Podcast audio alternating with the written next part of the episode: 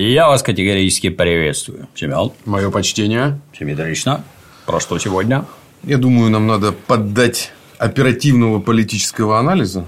Тем mm. более, для этого есть повод и события, которые, с одной стороны... Я имею в виду, конечно же, интервью Путина Такеру Карлсону как событие. Вот, как событие политическое, которое ну, на фоне затяжной истории, связанной с противостоянием США, действительно стало событием, которое имеет шансы быть, ну, не поворотным, но оно просто действительно значимое. Я хочу на его примере разобрать именно то, как устроена современная медиаполитика, и чтобы мы разобрали именно, как это устроено во всех, собственно, пластах, где будет и содержание, и как бы коммуникационная часть, то есть для чего это делается и почему это произошло. Угу. То есть вот как бы именно с нашей такой разных фокусов. Ну, вот первое, смотри. А. Давай сразу поймем для себя, что за интересный произошел фен, феномен да, с этой ситуацией. Вот мы же всегда себе обозначаем, что есть мир традиционных медиа, в которых-то мы привыкли, что живут наши политики. Ну, в частности, тот же Владимир Владимирович Путин. Он же у нас человек, так сказать, политик из телевизора традиционного. Да? А при этом у нас есть еще, как мы все время говорим, а, другая ну, сфера соцсетей, новых медиа, где, как мы говорим, наши политики не присутствуют. Да? Ну, там... Мы присутствуем. Мы присутствуем, да. да. Мы тут резвимся, как да, можем. Да. Иногда пробегают иноагенты. А вот смотри, как произошло все интересно с интервью именно с позиции Путина. То есть, это человек, наш политик российский, из позиции традиционных медиа, угу. которые никак нигде не присутствуют в тех самых альтернативных медиа. Для, для США становится источником политического события в тех самых альтернативных медиа против, ну, нашу, нашу позицию уже не показывают как раз то, что называется мейнстримные медиа, да. они да. с нами воюют. И тут надо, собственно, дать интересный расклад. Как вот это вот происходит? То есть, политик, будучи консервативным олдскульным политикам из мира телевизора, в другом информационном пространстве, в этом смысле э, американском, становится как бы контрэлитой, да, который э, э, залазит в информационную повестку через оппозиционную сеть, ну, которую простраивает Маск, вообще сам mm-hmm. феномен Такера Карлсона с его этим social network, то есть социальной сетью, ну и вообще вся вот эта движуха. Вот на это очень интересно посмотреть, потому что получается, что Наши, ну, у нас же как, это даже и в политике, но это все как бы начальники. Вот они где-то там, они живут в своем миру. Но получается, что даже начальник с помощью иного инструмента медийного, он может проникать в другое пространство, где, в общем-то, это ну, мир вроде бы устроен по-другому, а это такой вот чужеродный элемент проникает, в общем-то, в иное медиапространство. Мне кажется, это интереснейший феномен, на который стоит обратить внимание. Вот. Второе всегда а, анализируя интервью наших руководителей отечественных, надо всегда не забывать исторический ну, контекст этого всего. Дело в том, что наша политика, она же очень сильно отличается от политики именно в первую очередь американской с точки зрения публичности. Она всегда была закрытой. Поэтому, с моей точки зрения, этой традиции уже лет сто. Вот как Герберт Уэллс поехал общаться с Владимиром Ильичем Лениным, вот, потом писатели, в том числе там, Фихтвангер, Драйзер, да, особое внимание. То есть, это не интервью журналисту. Вот нужно очень четко это понять. Потому что вот есть такой жанр, как интервью. Это когда вот политика или еще кого-то расспрашивают, а он отвечает. Нет.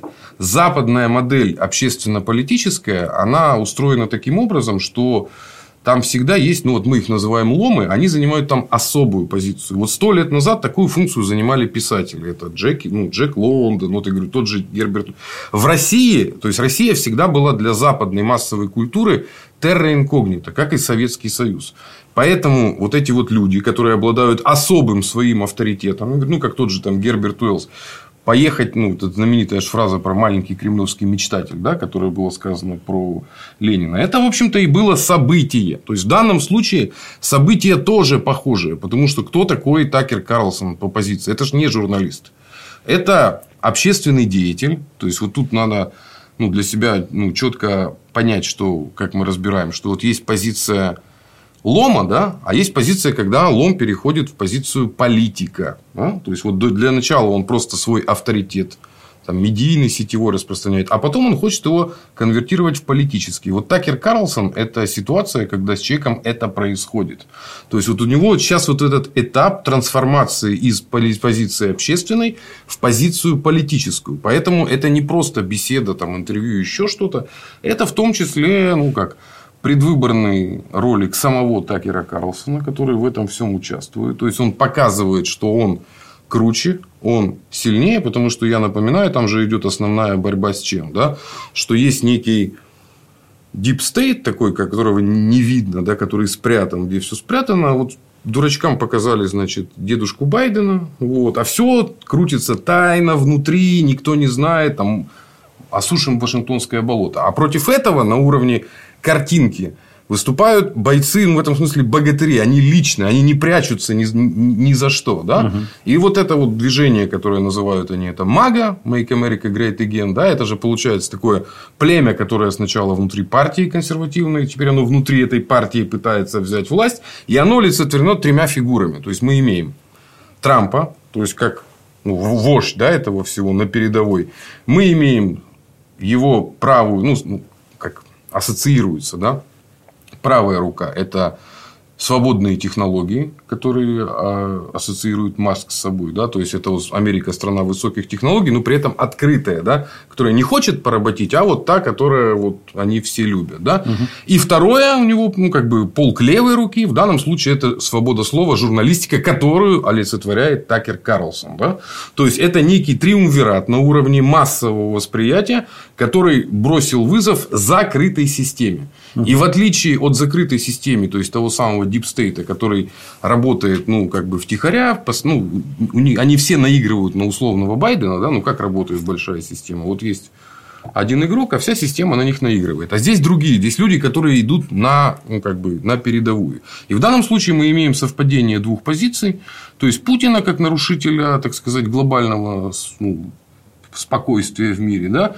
И Карлсона как фигуру нарушителя внутреннего спокойствия в мире. Поэтому здесь совпадение в интересе. Поэтому при этом не надо испытывать. Да, мы разобрали позицию Карлсона. Не надо испытывать по поводу того, кто этот человек сам по себе есть.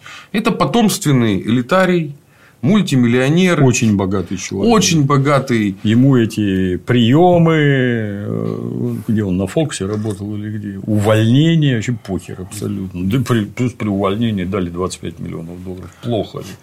Каждому ли дают постолько? Всем, всем бы так. Да. Вот. При этом а, он принадлежит, самое главное, к семье. То есть, это не просто человек, который выскочка, сделавший, как бы он точно так же, как Дональд Трамп, это вот, как мы говорим, лучшие люди города. Вот. На них и не все законы во многом распространяются. Да, и поэтому мы должны для себя, в общем-то, в первую очередь ответить, как к этому смотреть. Вот если к этому смотреть как к интервью, то ничего понять невозможно. Угу. Это не интервью. Угу. Хотя написано, что это интервью. Нет. Да. Это беседа двух деятелей. Один деятель, находящийся при власти, и очень долго находящийся при власти, а второй деятель, стремящийся к власти. Вот не факт, что он к этому придет, но он туда стремится. Вот. Поэтому это встреча двух общественных деятелей, поэтому теперь нужно рассмотреть это в следующем контексте. То есть, любой текст политический, его надо рассматривать в четырех плоскостях. То есть, вот есть сам текст. Это то, что произнесено. Но его можно рассматривать только еще, когда ты берешь контекст, то есть в контексте чего это вообще все произнесено. Дальше ты берешь подтекст, то есть что еще не произнесено, и ты берешь самое сложное, это вот то, что называется гипертекст, то есть в контексте каких других текстов в системе это все относится. Ну, в данном случае гипертекст это у нас просто ну, в IT, в вебе, да, оно слово стало распространено. Вообще это энциклопедия. Самый такой простой гипертекст это энциклопедия. То есть, если вы начнете в чем-то разбираться, вы поймете, как все между собой взаимосвязано. Это текст, оснащенный ссылками. Да, ну, да, упрощенно. По ссылкам оно тебя выбрасывает на другие статьи, заметки там и всякое. И потом ты можешь весь представить да, да, да, в, в, в, в объемном виде. Просто пока не было ссылок, у нас так энциклопедии были устроены. Ну, вот, упрощенно. Поэтому мы сейчас во всех четырех плоскостях пройдемся. Но первое, что нужно ответить э, для себя и каждый, чтобы тут минутка рефлексии, то, что мы разбираем все политические и медиатехнологии. Четко было событие, то есть был произнесен сам текст, он был произнесен всего два часа. Но обратим внимание, сколько часов в, су- ну, в суток даже было потрачено на то, чтобы создать ажиотаж вокруг этого текста. Вот. Причем сразу это было видно. Каждый может для себя поставить, ну, проверять маленький тестик. Вот принимал он участие в разгоне этого ажиотажа или не принимал. Если принимал, значит, скорее всего, человек относится к тому самому политизированному меньшинству, потому что ему это интересно. Но тут самый главный вопрос. Тут э, делал ты это за деньги или нет? Ну, потому что если ты разгонял ажиотаж не за деньги, ну, тогда поздравляю, тебя вовлекли в эту технологию, и ты в этом принял участие. Вот. Поздравляю, Шарик, ты ну, балбес, не балбес, решай сам. Да. Второе. А если ты принимал участие в этом ажиотаже, сразу каждый должен ответить ну, как бы себе на вопрос. То есть, с какой целью он это делал. Да? Потому что, если, как мы, мы постоянно объясняем, политическое событие, дать ему оценку до того, как оно состоялось, невозможно. Угу. Вот вообще в принципе невозможно. Разгон ажиотажа нужен для того, чтобы привлекать внимание.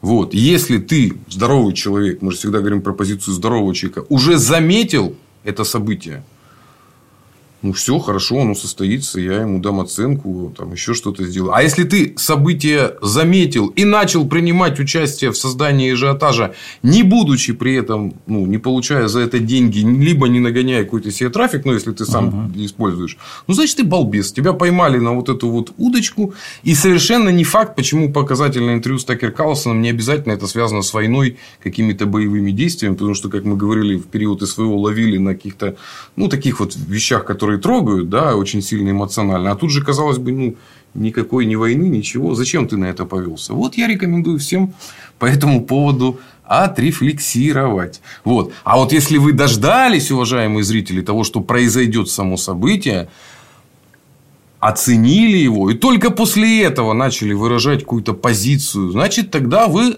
имеете шанс быть ломом. Да? То есть, тем самым лидером общественного мнения, потому что вы Следите за тем, что вы излагаете, и не превращайтесь в бесконечного разносчика. Это показательный процесс, потому что на примере этого интервью очень можно понять, как кто себя ведет. Угу. Обратите внимание, а кто бился еще в истериках постфактум и тоже как бы не на работе. Ну... Не, ну надо признать, шумиху подняли очень знатную. То есть, если читать наши СМИ, это просто событие планетарного масштаба. И все в таком шоке. Над Америкой стоит такое зарево, что там уже ночь исчезла, жопы подожженные горят, блин. В Америке все в шоке, что делать непонятно. Солнце навсегда опустилось. Да, да, да, да. Ну, как-то это хорошо отработали, никаких вопросов нет. Но меня лично меня все время смущает. Вы же только наших смотрите, посмотрите чужих. Ну, посмотрите, просто ради интереса. Посмотрите, что внезапно увидите, что про это вообще не говорят. И точно такой эффект воздействия. Я теряюсь. Но меня результат впечатлил. Забежим вперед, когда там сотни миллионов просмотров только в Твиттере, только у этого, у Маска, ну, на аккаунте Такера Карлсона ну, много, базара нет. Но тут и я, молодцы. Я подозреваю, что это, это не совсем американцы. Так я думаю. Там других людей из других стран, других национальностей тоже очень Уже много. атаж был всемирный, значит, и зрители были всемирные. Так точно, да. да, да. Ну, полезно. Все равно. Полезно? Да. Нет. Лучше с точки зрения. Повторюсь, наши отработали на крепкую пятерку. Никаких нареканий. Очень круто. Всех завлекли, всех все впали в ажитацию, а вот он в универсам зашел, а вот он на заправке Такер Карлсон, охереть вообще не встать. Я смотрел с недоумением, с легким. А что Владимир Владимирович скажет такого, чего я не слышал? Ну, то есть, мне сразу очевидно, что это он для вас что-то говорить будет. А мне и так все понятно. Но, тем не менее, сработало. Именно. Теперь мы подошли ко второму аспекту. Контекст. А текста, да, кому произносится, да? Э, значит, вот сейчас будем разбираться с контекстом, да? Конечно же, это речь адресованная за пределы. Поэтому, если бы кто-то хотел бы искренне, вот, максимально принять участие в создании ажиотажа, ну, вот, угу. то ему нужно было создавать бы, например, твиты, которые бы туда были бы направлены. Да? То есть не у нас здесь да, внутри, да, да, да, да. а туда. То есть связываться со всеми знакомыми в США, писать им: ну что, сейчас мы вас вставь, ну, короче, мемчики придумывают. Тут у нас получился, ну, легкий вот такая вот история, да, то есть у нас-то внутри это и так все понятно. Как Да. чё. Зачем создавать ажиотаж вокруг Карлсона? Ну, теперь, соответственно, давайте попадем в контекст. Да? Вот. Контекст у нас выборы. Очень, ну, вот, Американский. Ами- Двое выборов, я напоминаю. У нас проходит двое выборов. Проходят наши выборы и выборы американские.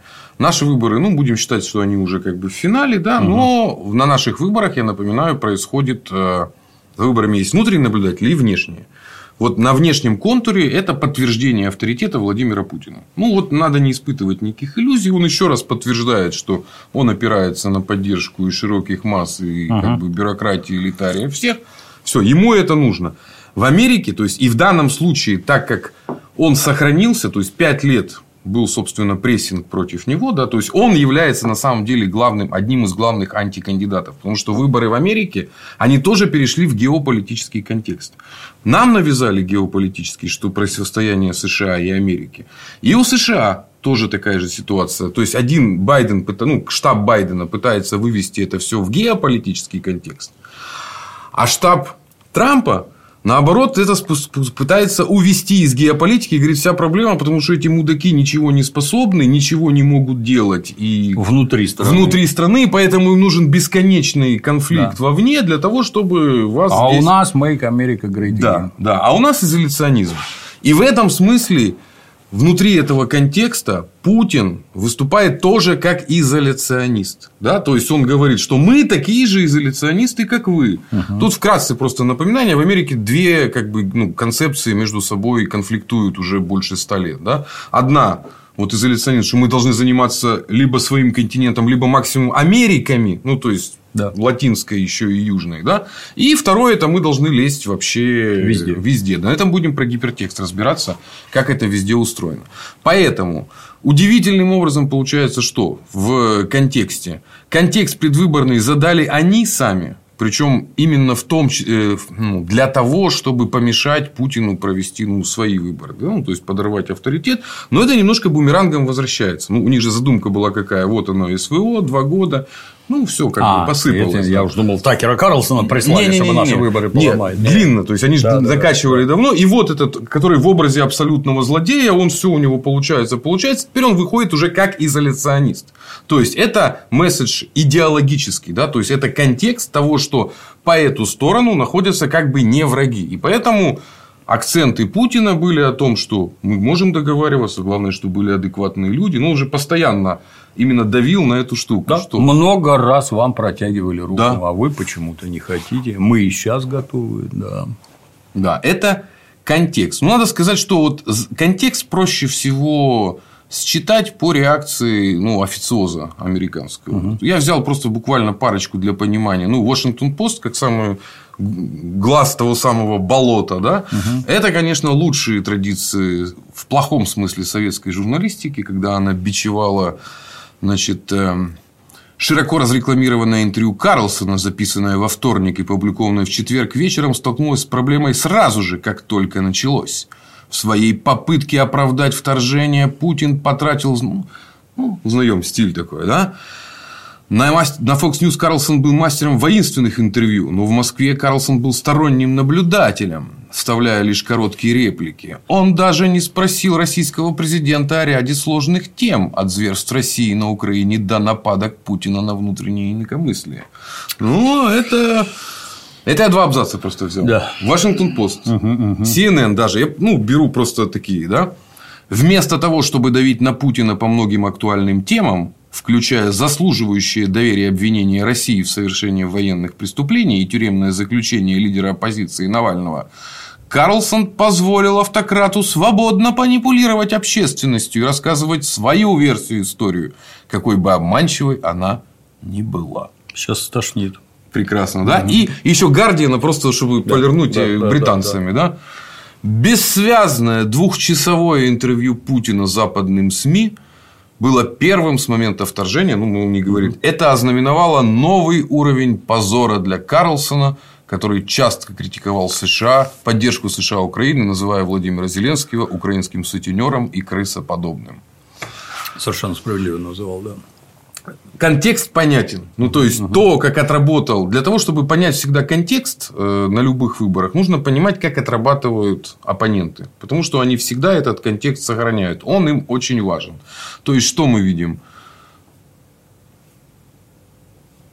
Не удалось им как бы сохранить внутри э, полностью ну, подконтрольном медиапространства, поэтому они включили самое тупое, что может быть, это бичевание, которое на самом деле только сыграет на руку. Поэтому можно поздравить американских медийщиков. Мастерство, вот, да. вот. Они все дальше и дальше напоминают поздний Советский Союз. Вот в таком в плохом смысле этого слова, что сами, мне кажется, уже не верят, где это происходило. Дальше. Теперь разберемся с подтекстом. Да? То есть, вот контекст, в общем-то, понятен. Так. С подтекстом мы немножко коснулись, что это, конечно же, культура месседжей. Ну, я думаю, что это, в принципе, политическая культура. То есть, посылание неких С библейских времен известно. Ну, да, то есть, э, ну, в данном случае Путин постоянно на этом акцентировал. То есть, я всегда в э, подтекст, он всегда важен. Вот люди об этом говорят намеками. Да? Это вот Путин к этому всегда подводил. Ну, мы общались с Джорджем Бушем, общались, общались. Ну, дальше я вам не скажу. Да? С Владимиром Зеленским мы обсуждали по поводу нацистов. Обсуждали. Но дальше я этого не скажу. То есть, подтекст – это, собственно, месседжи, которые он шлет. Вот этой группе мага мы уже определили, угу. которые он шлет месседжи.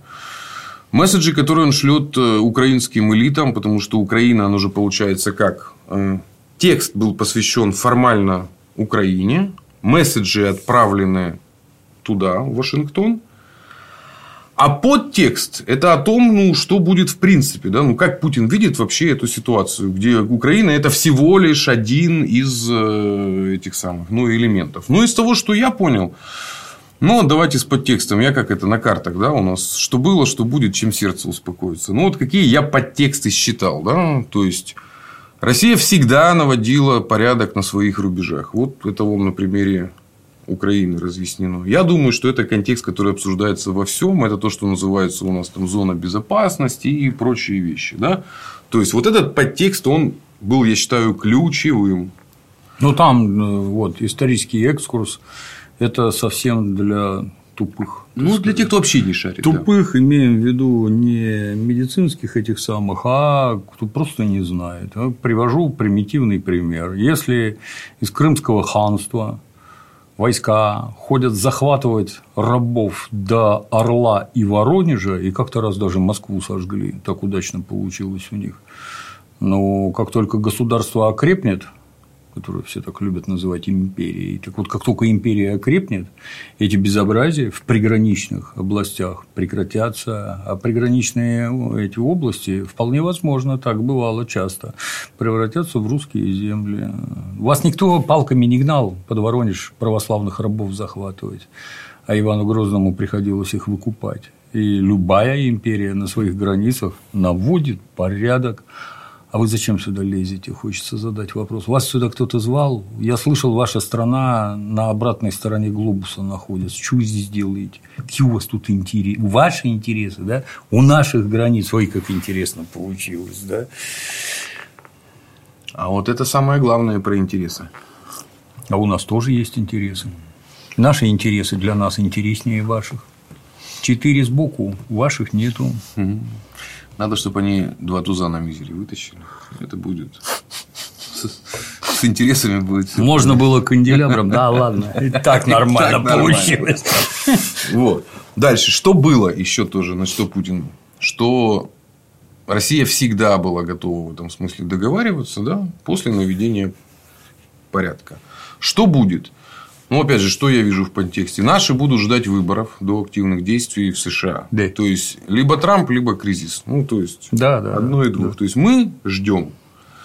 Ну и, собственно, чем сердце успокоится, это из того, что он, собственно, повторял все время. Из того, ну, то есть, вот эта зона влияния вокруг России, из того, что я понял, это вообще не обсуждаемый вопрос. То есть, все и союзники, да. вот, я думаю, что следующий наш аргумент в этом смысле выяснения, чем сердце успокоится, будет снова против, вокруг Армении. Вот все к этому идет. Потому что в ближайшей зоне вот нашей, то, что считается у нас зона безопасности, у американцев остался последний ну, реальный козырь. Так-то Блинкина уже даже Садыр Джапаров в жопу посал. Я не знаю, ты видел, уже Блинкину письмо отправил. Они закон в НКО, как наш приводят. Ну, всех иноагентов да. к ногтю. Блинкин целое письмо Киргиз. киргизскому президенту. Да, Киргиза. Да. Блинкин письмо целое написал. Нельзя так делать вообще, вы что? Ну, нормальный ответ, которого еще 10 лет назад видеть бы. Не такой свободный, мы сами разберемся, все у нас нормально НКО работают, а те мерзавцы отдельные, которые мудят, мы их с ними, короче... Спасибо за проявленный Спасибо, интерес. Да. 10 лет назад такого от президента там Акаева, Бакиева, ну, предыдущих, в принципе, представить нельзя было. Там временно эта Роза Атумбаева, она просто бегала в посольство Британии и США. Поэтому вот эти процессы, я специально привел пример, они уже сдвигаются. Да? То есть, вот уже в киргизские начальники почувствовали, что они могут и у себя где-то порядок навести, в общем-то, по российским, так сказать. Как там? Он как-то бороду завязал узлом, из кустов назвал волка сволочью. Кому грехи, будем сегодня решать. Да-да-да. Ну, так что тут показательно. Обращаю внимание, да, вот переговорная позиция наша, она зреет и зреет, зреет и зреет. Э, уже многократно говорил, нормальная переговорная позиция – это когда оппонент сидит напротив тебя со сломанными руками, сломанными ногами и выбитой челюстью. Что вы хотите сказать? Вот, вот это называется выгодная переговорная позиция. Когда он здоровый, с ножом в руке или с гранатой, боже упаси, нет, так это не сильная переговорная позиция. А вот довести до нужной кондиции и потом переговариваться, это абсолютно правильно. Что же касается Киргизии, ну, это вот отрадно видеть когда соседи, еще вчера буйные, внезапно, наконец-то, это вот обстановка утрясается, все понятно, людям то это должно быть понятно. Куда идти, с кем дружить, где, приготовьтесь, выгода. Вот она здесь. Поэтому, Блинкин, давай, до свидания. Спасибо за советы. Общаться мы с тобой будем не про это. И это уже, обрати внимание, второе. Первое прояснение это было с Грузией, которая отказалась принимать участие. Там было хорошее. Наша страна много испытала горя от подобной политики. Но они все-таки не активно, они отморозились, назовем это так. Да? То есть это такая нормально, это, да, это нормальное, здоровое. А теперь еще, теперь еще дальше. Было, да. Ну, то есть логика. Дальше да, еще да. будет правильнее. Да? Дальше, я надеюсь, у нас будет общий список иноагентов. Потому что я напоминаю, они используют, они из Киргизии работают против России, наоборот, и впрочем, да, так да, далее. Да, Поэтому да. это хорошая история. То есть, вот это и есть та самая зона влияния вокруг России. То есть, где здоровые наши примеры, распространяются нашим союзникам добровольно и в их интересах. Это и есть зона влияния, в отличие от американской, у них зона колонизации, да, то есть покорения. То есть они же специально для того, чтобы было хуже. Поэтому это вот чем сердце успокоится про наше ближайшее будущее, угу, оно угу. уже у нас на глазах. Вот, вот оно уже проявляется. Теперь про гипертекст, да, то есть как это все связано между собой. Это очень важная вещь, потом мы пройдемся по важным цитатам, которые я выделил, которые я считаю надо угу. обратить внимание. На самом деле это встретились две модели политики. Вот просто две модели. Начиная от манеры, как себя вести, ну, вот это я всем рекомендую. Мастер-класс в этом смысле, как э, обломали Карлсону все, что он выстраивал, шоу вокруг себя. Да, с первых... У нас шоу или мы серьезно разговариваем? Опа, все, шоу закончилось. Это, собственно, управление коммуникацией. Да? Ну, для того, чтобы оппонент, какой бы он ни был, визави не задавал тебе свою манеру поведения. Но это на самом деле не просто вопрос шоу, это вопрос двух моделей политики. Я объясню, с моей точки зрения, зачем нужны были все эти исторические линии. В чем был смысл э, того, что так э, Путин изначально вот этот получасовой текст вел. Ну, во-первых, э, для внимательного политизированного читателя из России если он действительно интересуется воззрением нашими Верховного Главнокомандующего, лучше посмотреть его почти там двухчасовую речь историческую, посвященную Украине накануне СВО. Он там это более полно разложил, как он это считает, как он это видит и зачем. То есть, это была короткая версия. Поэтому это прям совсем ликбез. Это ну, бессмысленно. Но для чего она была рассказана? Вот смотри, тут сейчас важная вещь. Американцы, в отличие от всех жителей ну, вот нашего старого света, почему они называют себя старый свет и новый свет, у нас совершенно разные подходы к государству. Ну, скажем так, наш подход к государственности, оно естественно-историческое, то, что как ну, вот, называли это, да, а у них искусственно-историческое. То есть, наши государства, ну, мы же как себе понимаем, что ну, мы непонятно, когда возникли, сложная система взаимосвязи, монархия перерастала, да. кризис. Ну, да, да, да. Как мы учим историю, да? Да.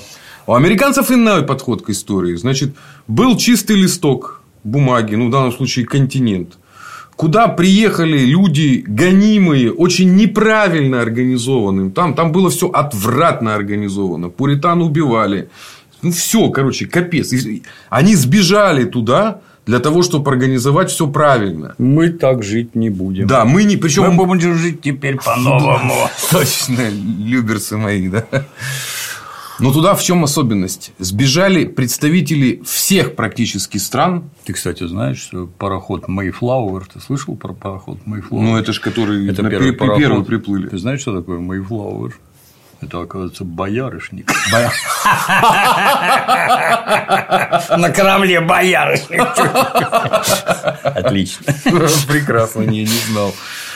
Э, то есть все отвергли, что там было, мы здесь новое. Там построили. неправильно, да. у нас здесь хорошо. Но у нас здесь не просто хорошо, а у нас здесь все рукотворно. Потому рассудочно, что... да. Рассудочно, потому что, смотри, в основе любой э, ну, власти на Старом Свете так или иначе была идея ну, либо монархии, либо борьбы с ней.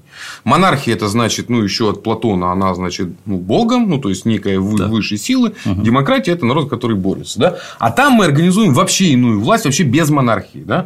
Угу. И поэтому вся э, американская история делится же на три части. Первая часть, значит, как они боролись чтобы избавиться от тех, от кого они сбежали. Колониального да, владычества. До войны за независимость. Второе, значит, как они боролись внутри себя за правильную организацию жизни. Это до войны севера с югом. Да? Угу, угу. И после этого у них борьба за то, как они всем остальным вокруг учат, как правильно организовать, потому что они у себя правильно уже организовали. Уже организовали. У них очень, в этом смысле, история короткая, в отличие от нашей. Она очень схематична. Ну, потому что до войны за независимость это вообще не история. Это, ну, я не знаю, чего это история. Разных каких-то коммерческих предприятий, назовем это так, отдельных семей. И вот внутри этого государства, то есть э, борьба за свободу, я просто напомню, первый раз, когда с помощью такой технологии ликвидировались другие государства, это, конечно же, Наполеон Бонапарт. То есть, это когда была идеология революции, она была упакована в удобные формы, и Наполеон, он вроде бы как бы император – но при этом как бы не царь, да, в отличие от других. И при этом у него как бы идеология свободы, равенства, братства. Ну, но при этом он правит точно так же, как... Но как-то это получилось ему демонтировать. Я напомню, ну и Пруссию-то, Германию он объединил, которые не могли. То есть, это трюк, который ну, американцы не первый раз проделали. Первый раз это Наполеон попытался проделать, что у него супер государство, которое прям отличается от всех остальных, а у вас она дрянь, мы ее, короче, должны демонтировать. Советская власть же поступала очень похоже. Ну, в чем, в чем была идея советского советского государства, что мы иное сделаем государство, но у американцев это очень плотно завязано на мессианскую идею. Если бы это была бы просто идея государства как государства, ну, собрали мы государство и собрали как автомобиль. Да. Нет, мы такое государство собрали, потому что мы избранные. Да. Ну, и там много-много да, всего да, да. замешано. Да. От э, тех, кто в вере не силен, многое ускользает. Ты вот в курсе, например, что жил-был Ной, а у него было три сына – Сим, Хам и Ефет. Ефет. Ной как-то нажрался, а Хам к нему забрался, и непонятно, что с ним сделал. Там как-то смутно написано. А братья увидели, что папа пьяный пятясь с задницами, его там шмотками прикрыли. Папа Ной проспался, пришел в гнев и сказал Хаму, и ты, и дети твои вечность в рабстве будут у твоих братьев. А дальше выясняется, что от Сима, от, сына Сима, Сим от него пошли семиты, то есть арабы и евреи. От Хама пошли хамиты, то есть негры. А от Ефета – ефетиды, то есть европейцы. Так вот, Господь, Господь Бог сказал, что негры всегда будут в рабстве у белых попытки отменить рабство, ты против Бога, что ли? Это что вообще за выходки? Там все настолько ловко заплетено, а многие ли в курсе, что это за сияющий град на холме? Они с пролетарской прямотой это богоизбранный народ номер два. Это мы сегодня, народ Израилев. Вот это мы тут, понимаешь, всем этим рулим. Там настолько все это уловка запутано, что. И там же не было советской власти и борьбы с предрассудками. Да? Они там все с 16 века как были предрассудки, так. Мало и... сконтуженные, да. Так они там и бурлят. Чего, что, тут далеко ходить. Но вот смотри, вот это очень важная вещь. С одной стороны, есть мессианская уверенность в том, что у нас вот та самая игра. В то время как на самом-то деле ну Москва, ну, да, Третий Рим, а четвертому не бывать. Это мы знаем, да. Да. Но у них еще отношение как к стейту. То есть идеи одержимости мессианской их много. Ну, то, слушай, те же наша модель там, православия, самодержавия, народности, рваться в этот Константинополь, это же тоже определенная Конечно, одержимость. Да. Да. Но у них это построено на рациональном подходе к государству. Я напомню, что у них идея стейт Стоит это на самом деле больше фирма. Вот если так говорить, это ну, как а, предприятие, да, вот, вот если так говорить, потому что у него есть устав. То есть, вот идея Конституции как таковой, я напоминаю, Конституция там вот такая вот, а поправок там вот столько-то. То есть, это не подход к Конституции, как вот у нас больше подход, это вот у нас свобода. У нас же Конституция, она такая конституирующая, вот вообще, да. То есть, это же у нас, у нас идея Конституции, это как контр-идея монаршьей воли. Ну, чтобы не было полного да. самодержавия, да. мы что-то в Конституции зафиксируем. У них изначально тоже была эта, но она переросла в свою американскую. Поэтому они постоянно вносят поправки. Ну, вот обращаем внимание. Да?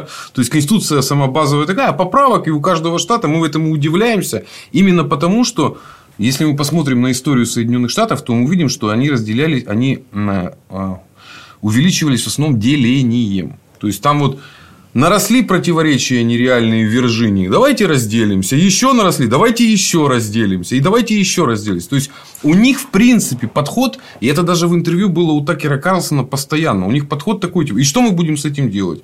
Плохое, давайте еще раз разделим. Да? Что, Украину будем делить или нет?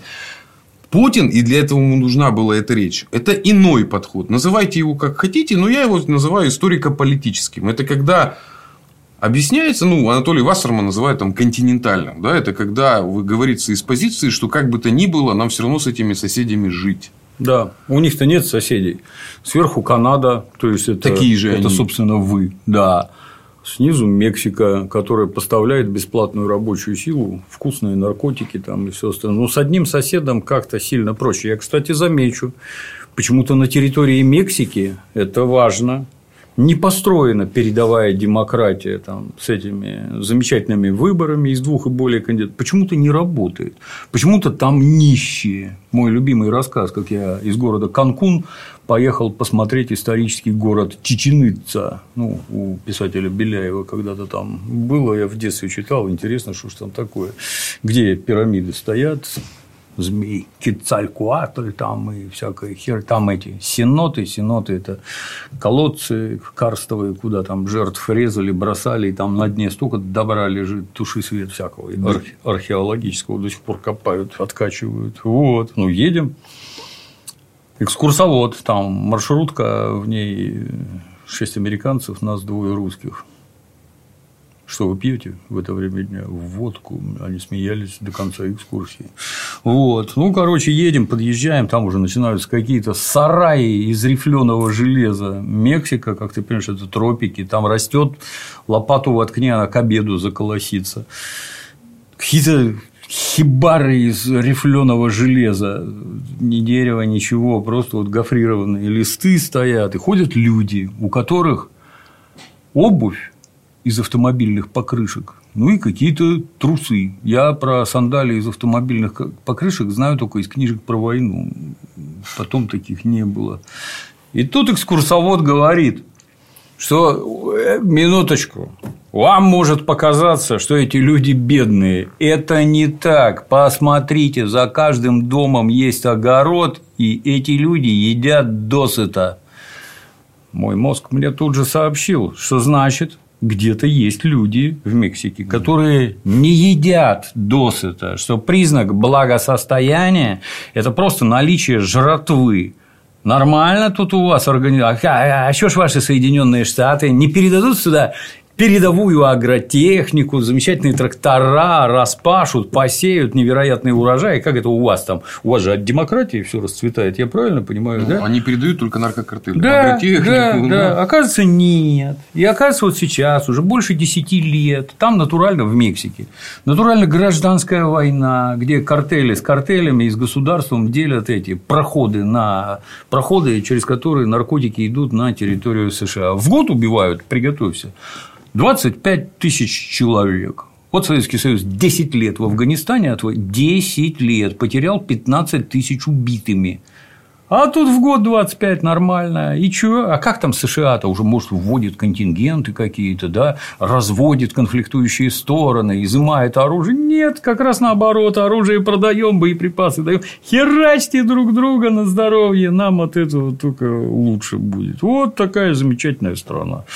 Это если без сказок, про демократию, а трезвым взглядом смотреть, что там творите-то вообще твари гнусные. Хотя Мексика сделали штаты по образу и подобию. Не тоже штаты. Да, да, да. Вот да, они-то уже да. скопировали Так целиком и Да, полностью да, да. всю. Да, я даже если глубже копнуть, я сколько себя помню, Южная Америка – это всегда какие-то гориллоподобные диктаторы. Всегда.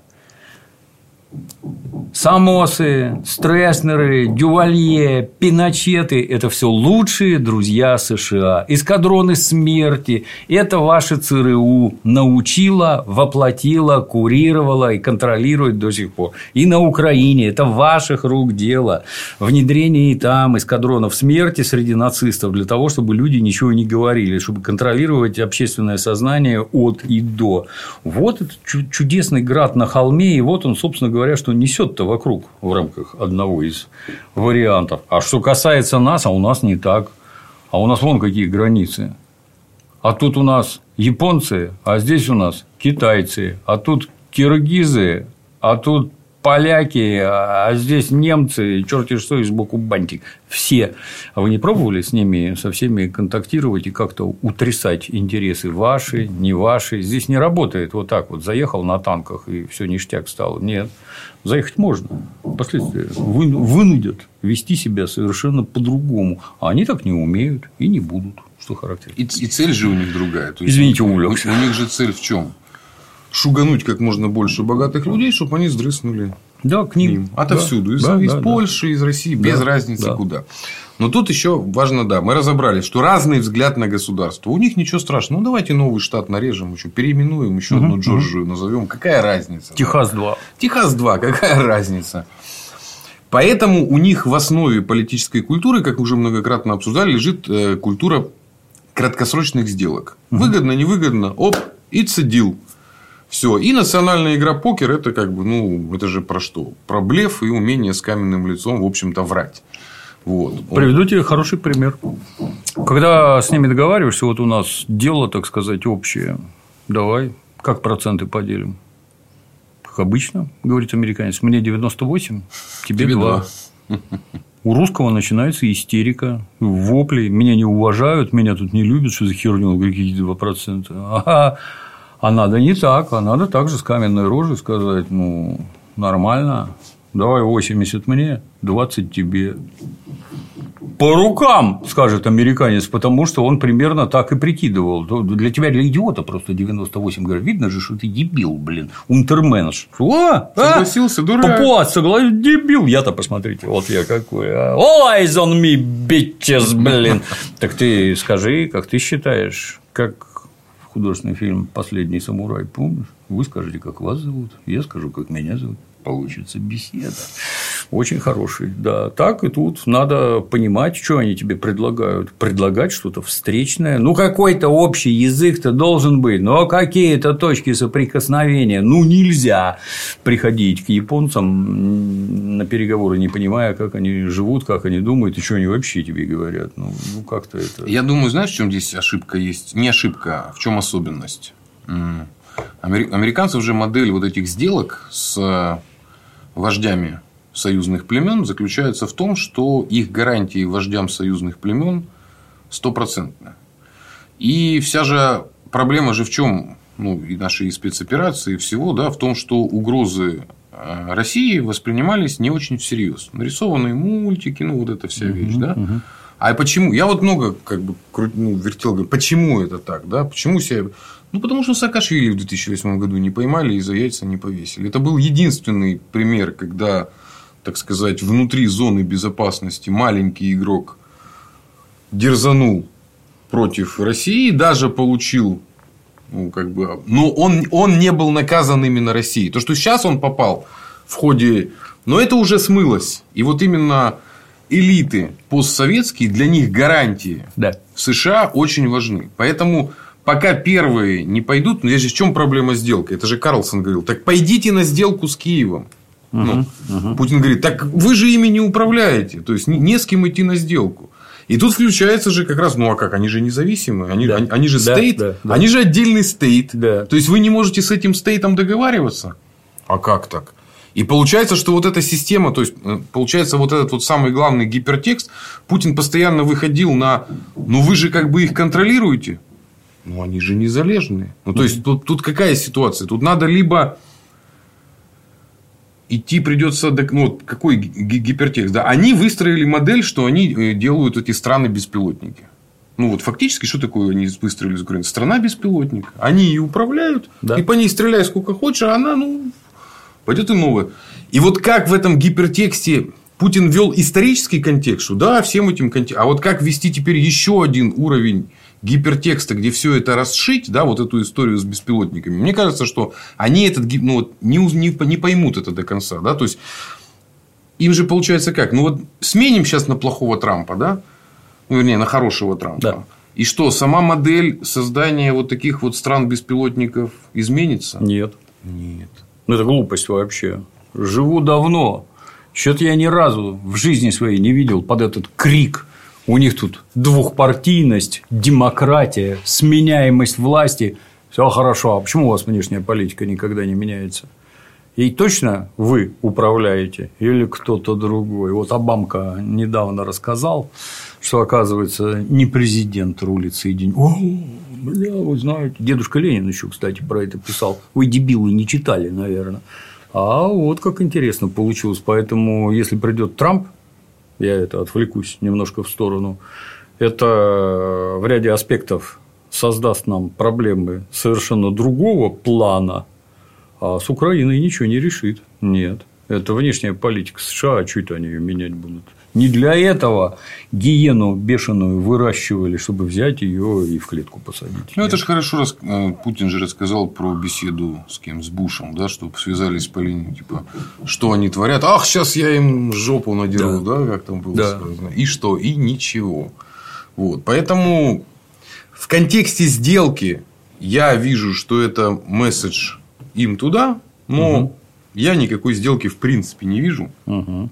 Потому что аборигены, ну, типа Зеленского, они не хотят идти ни на какие сделки, потому что считают, что им даны все гарантии безопасности, ну, высшим элитам, да? Да. И пока не будет первого прецедента, как бы модель страны беспилотника работает.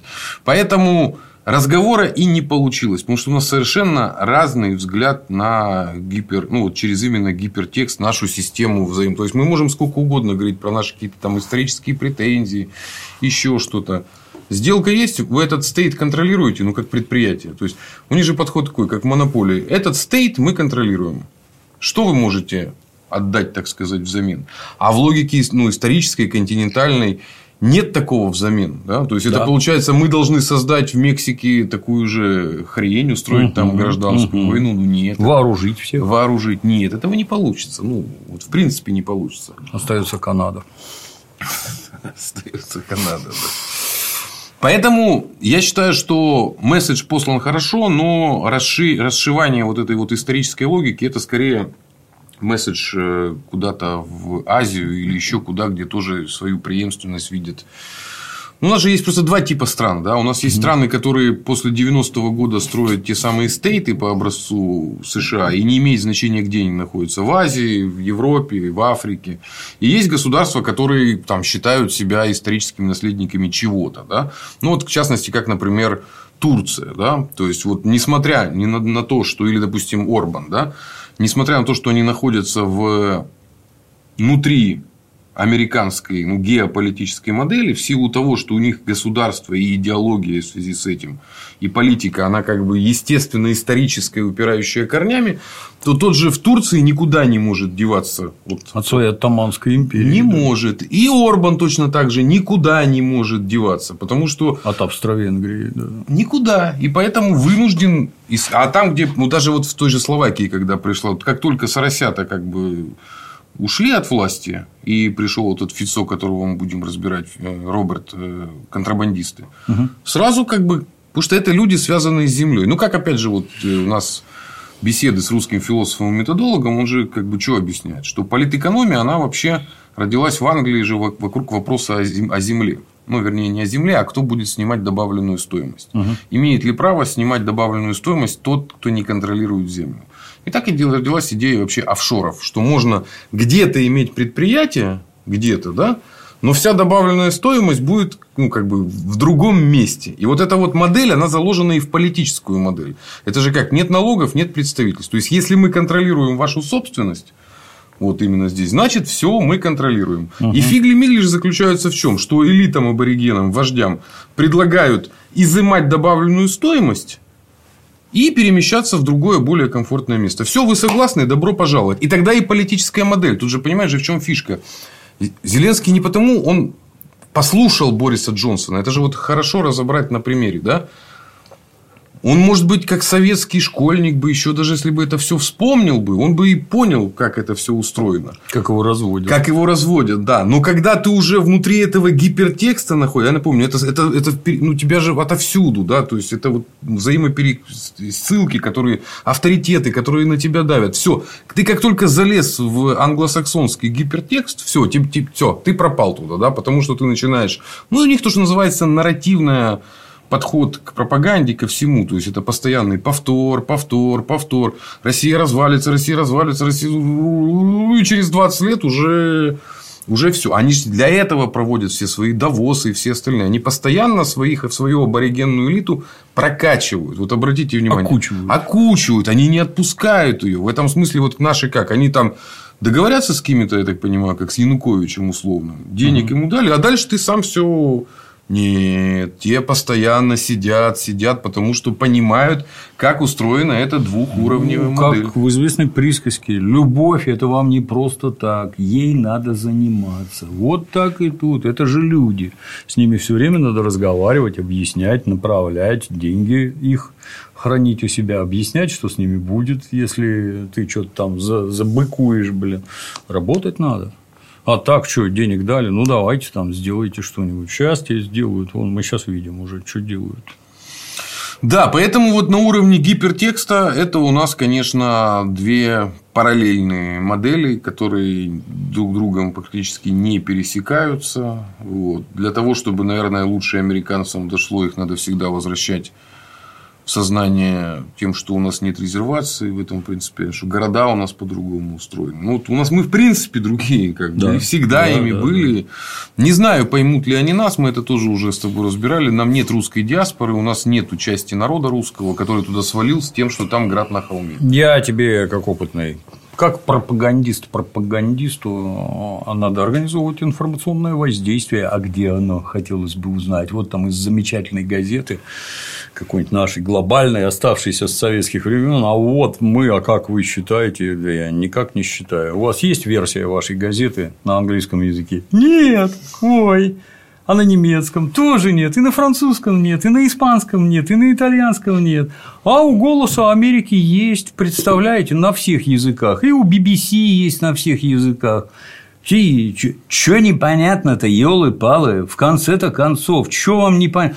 Вот закрыли вещание на эти страны. Я тебе могу, я не это, как не руководитель холдингов, я тебе могу объяснить, как это, делай добро и бросай в воду. Здесь немножко не так. делай контент и бросай в торренты.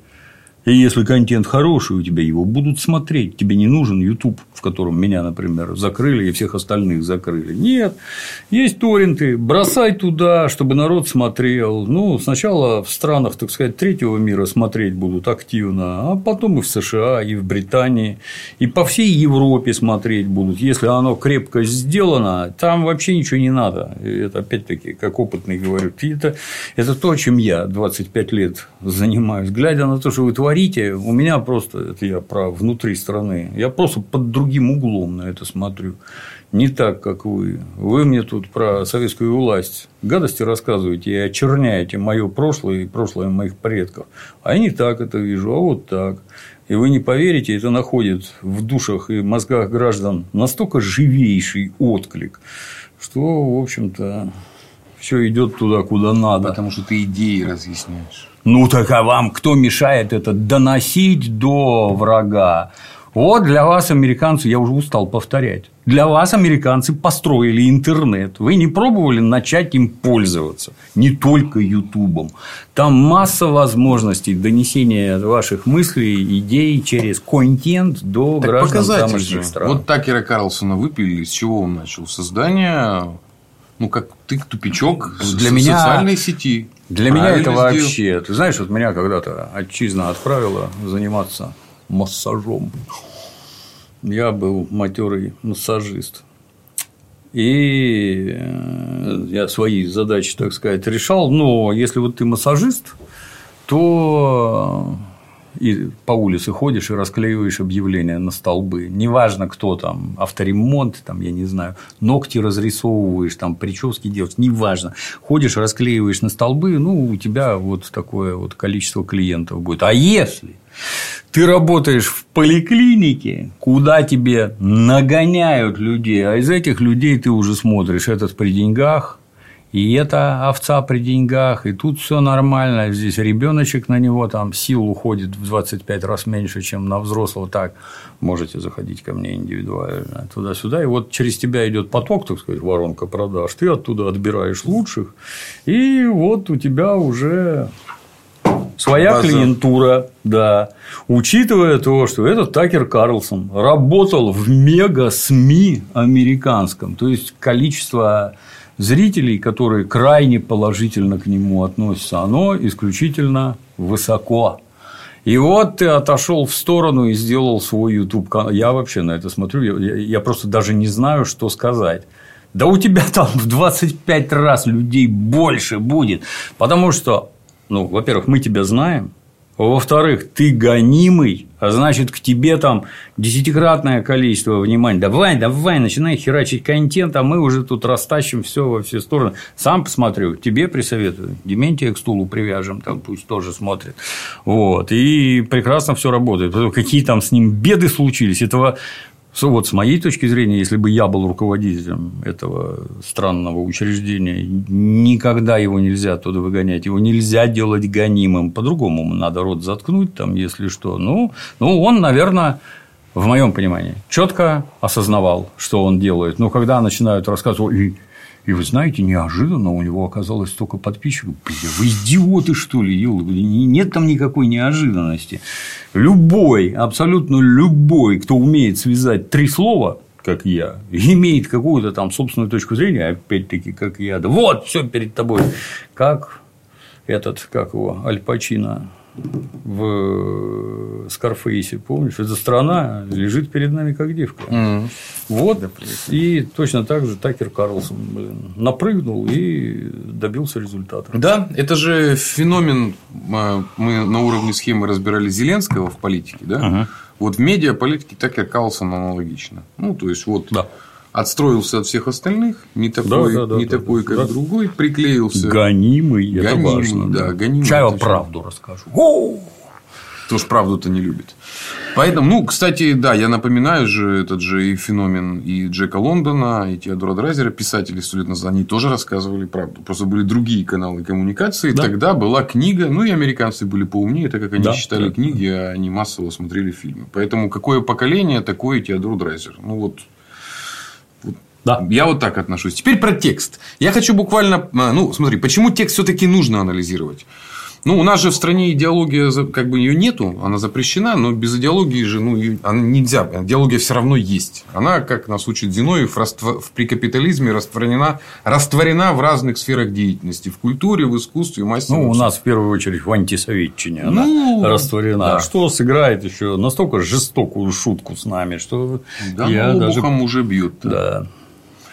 Но, тем не менее, как бы свято место пусто не бывает. И как минимум то, что называется у нас государство, госаппарат и люди вокруг государства, им все равно нужен какой-то идеологический ориентир, да, хоть, ну о чем думать, куда как-то бежать. У нас функцию ЦК КПСС выполняет президент, так или иначе. Ну, вот, вот оно так у нас и произошло. Да? У нас даже аппарат президента, ну, администрация переехала, где был аппарат ЦК. Да? Ну, угу, вот, угу. Оно вот так вот перешло. Поэтому, конечно же, они-то будут Путина слушать смотреть, сами себе объяснять, интерпретировать. И это будет еще отдельно. Им потом еще всякие советники тоже объяснят.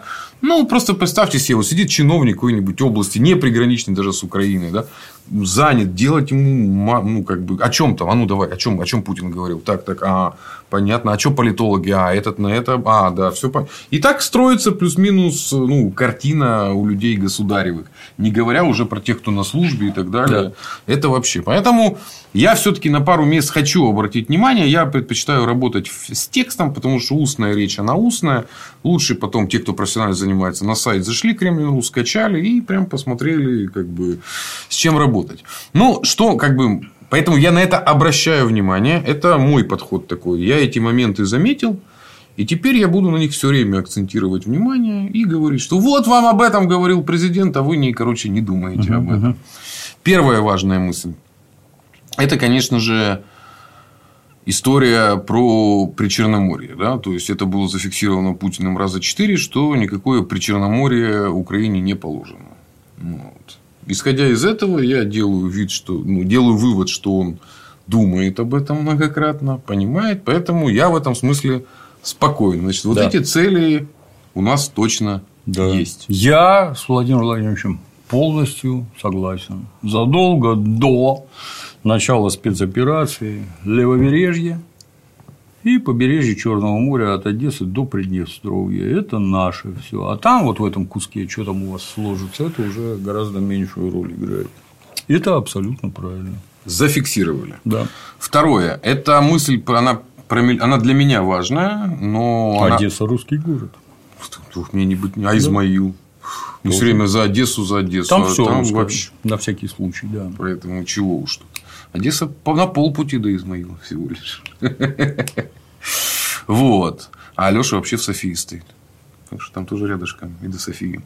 Вот. Вторая фиксация, которая важна лично для меня, на которой я буду делать акценты. Я считаю, что без нее невозможен выход из украинского кризиса. Это о том, что он начался, ну вот я процитирую, да, он там напоминает, что первый раз э, произошло все в 2004 году, да, это был госпереворот, США поддержали его в результате третьего тура. Представляете себе, что в США кому-то что-то не понравилось, организовали тур, то есть это важная фиксация, не в 2014 все началось, да, вот на оценки да. нужно будет давать с 2004 года, не с 2014. Под вашим руководством.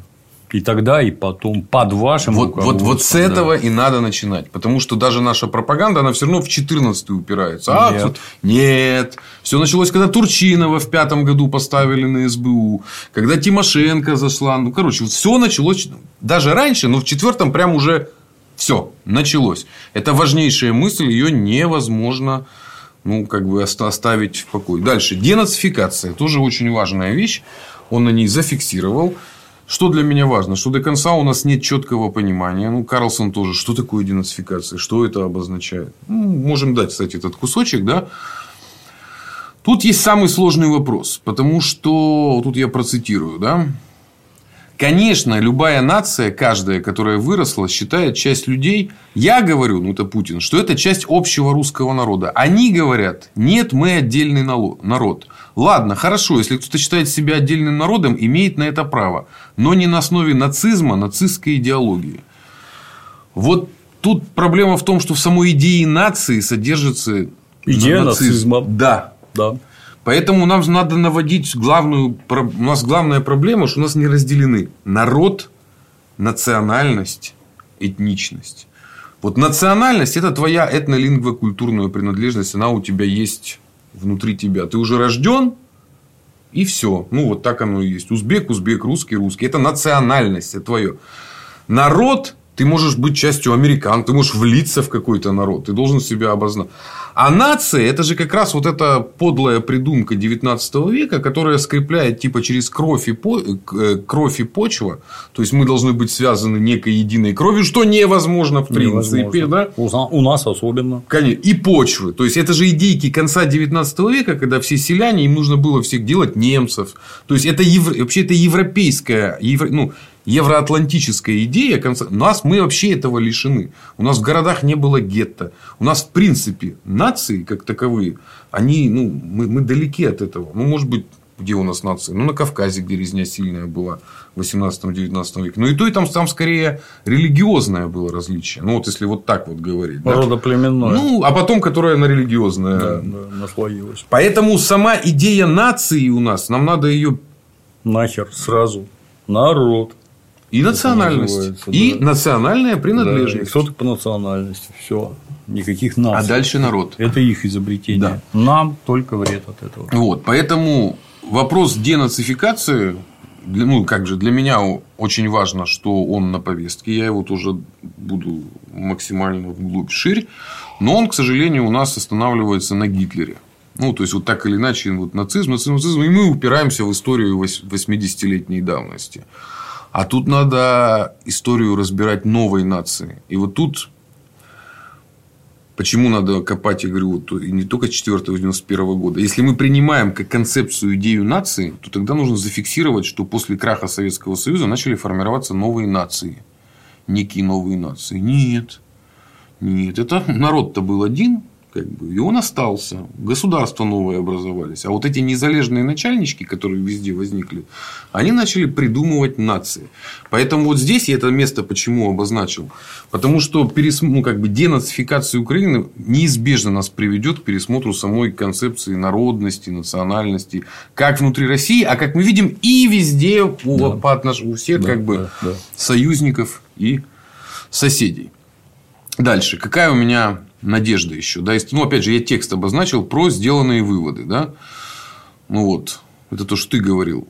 Мои коллеги во Франции и Германии говорили, как ты себе представляешь, как они будут подписывать договор? С пистолетом, представленным в виску, надо отвести войска от Киева. Говорю, хорошо, угу. мы от... Нет.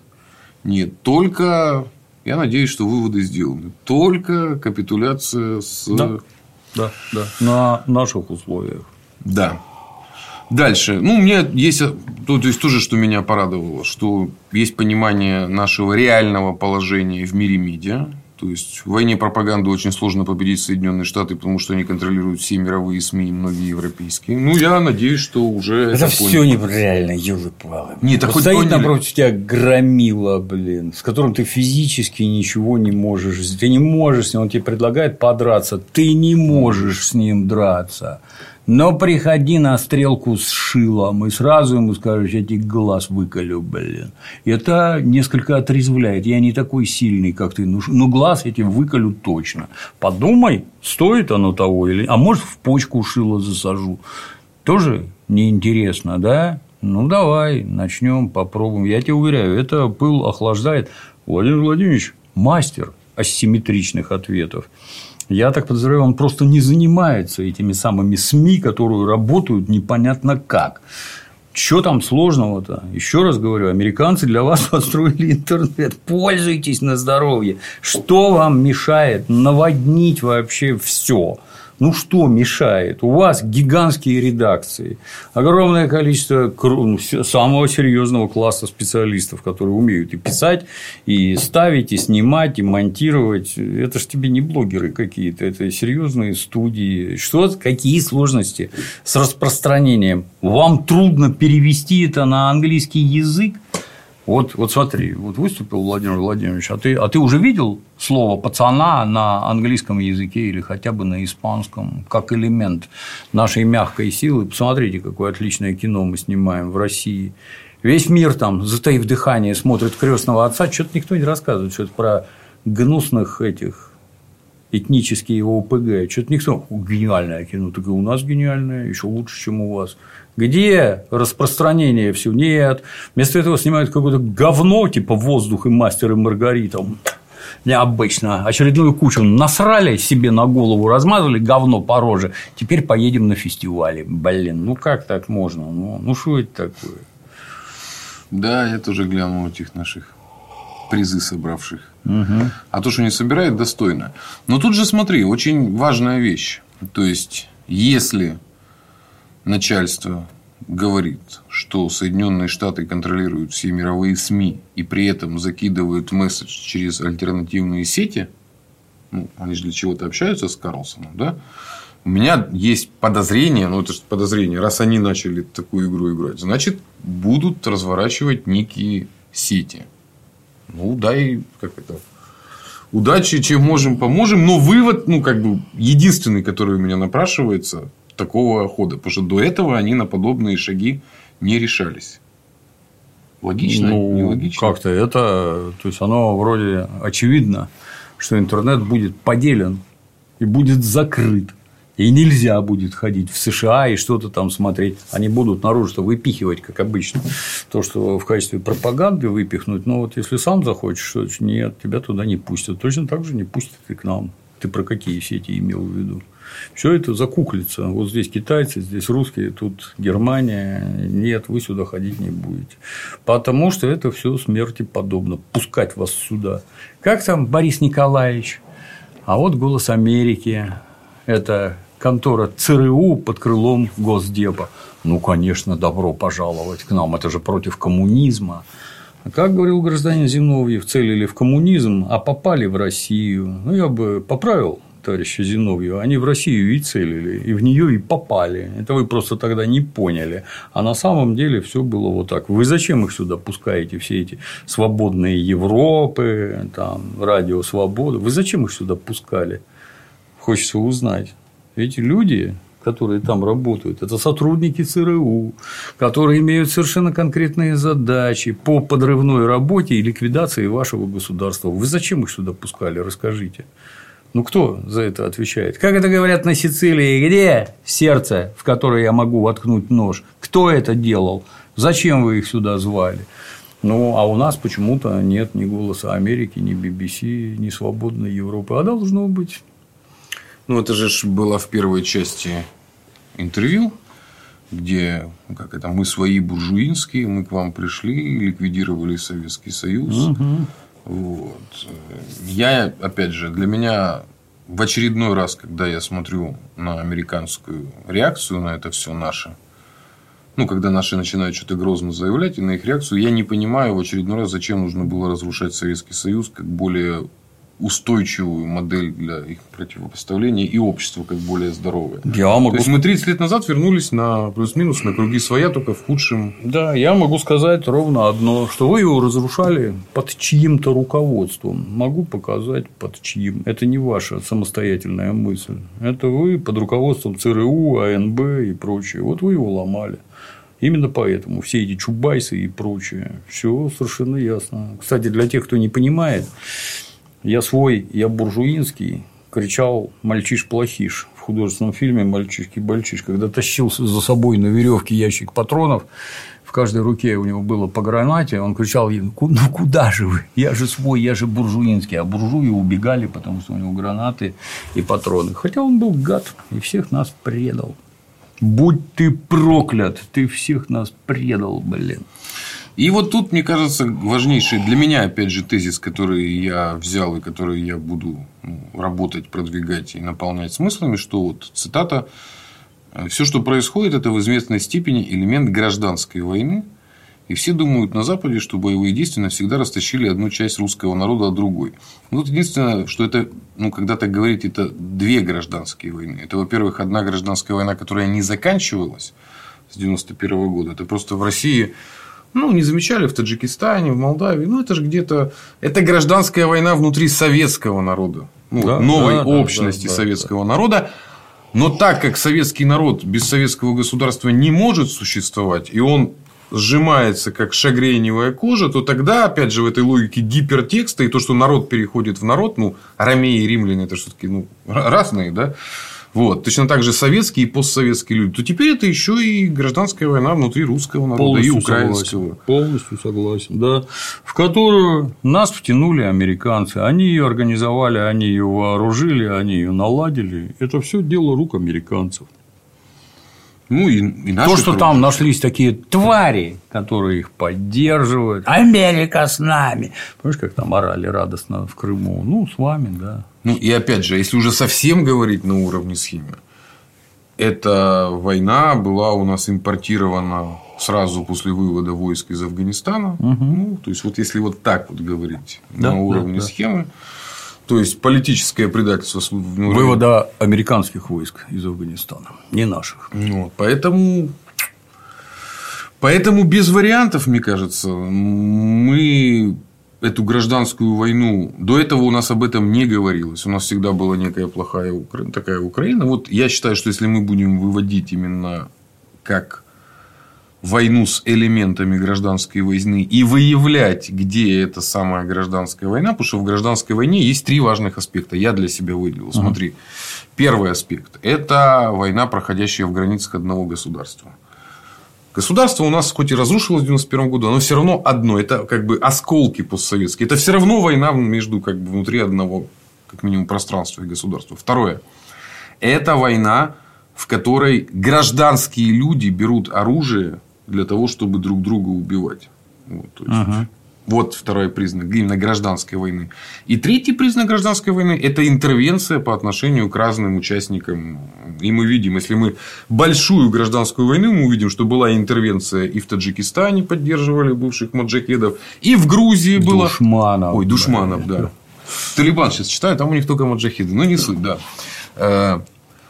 В Грузии, напоминаю, Панкийское ущелье в Чечню бегали через Грузию, да, то есть границ не было. В Молдавии была интервенция не напрямую США, а Румынии и еще. То есть интервенций было много. И вот тогда, когда мы в этом контексте посмотрим и начнем разбирать эти элементы гражданской войны, тогда у нас станет на место и переворот 2004 года на Украине. Мы поймем, что это тоже элемент гражданской войны. Так точно. И Саакашвили. И все у нас тогда выстроится. И тогда мы увидим, что есть на нашем большой территории нашей большой страны, не только в России, есть силы, которые против гражданской войны. Вот. И есть те, кто даже они могут быть на государственных постах, там, ну, тот же Пономарев, иноагент, вражины и прочее, он же был депутатом Государственной Думы, все, он же да, был да, легальным. Да, да. А сколько таких людей там сейчас в Казахстане сидят, в ну, по всяким. Еще и внучок вроде как коммунистического ну, Пономарева. Да? Вроде влиятельных людей. Да. Я один раз с ним общался давным-давно, я говорю, когда еще был как раз типа айтишником, ну, таким угу. медийщиком на каком-то мероприятии. Такой, видно было, что мажорного типа, это еще начало 2000-х было. Угу. Вот. Поэтому тезис, я считаю, про гражданскую войну в этом всем, и поэтому важно, что он был последний для меня, это наверняка то, что, наверное, о чем Владимир Владимирович наш ну, думает так или иначе. Ну, как Штирлиц же нас учил, да, запоминается то, что сказано последним. последним. Не зря он это сказал последним.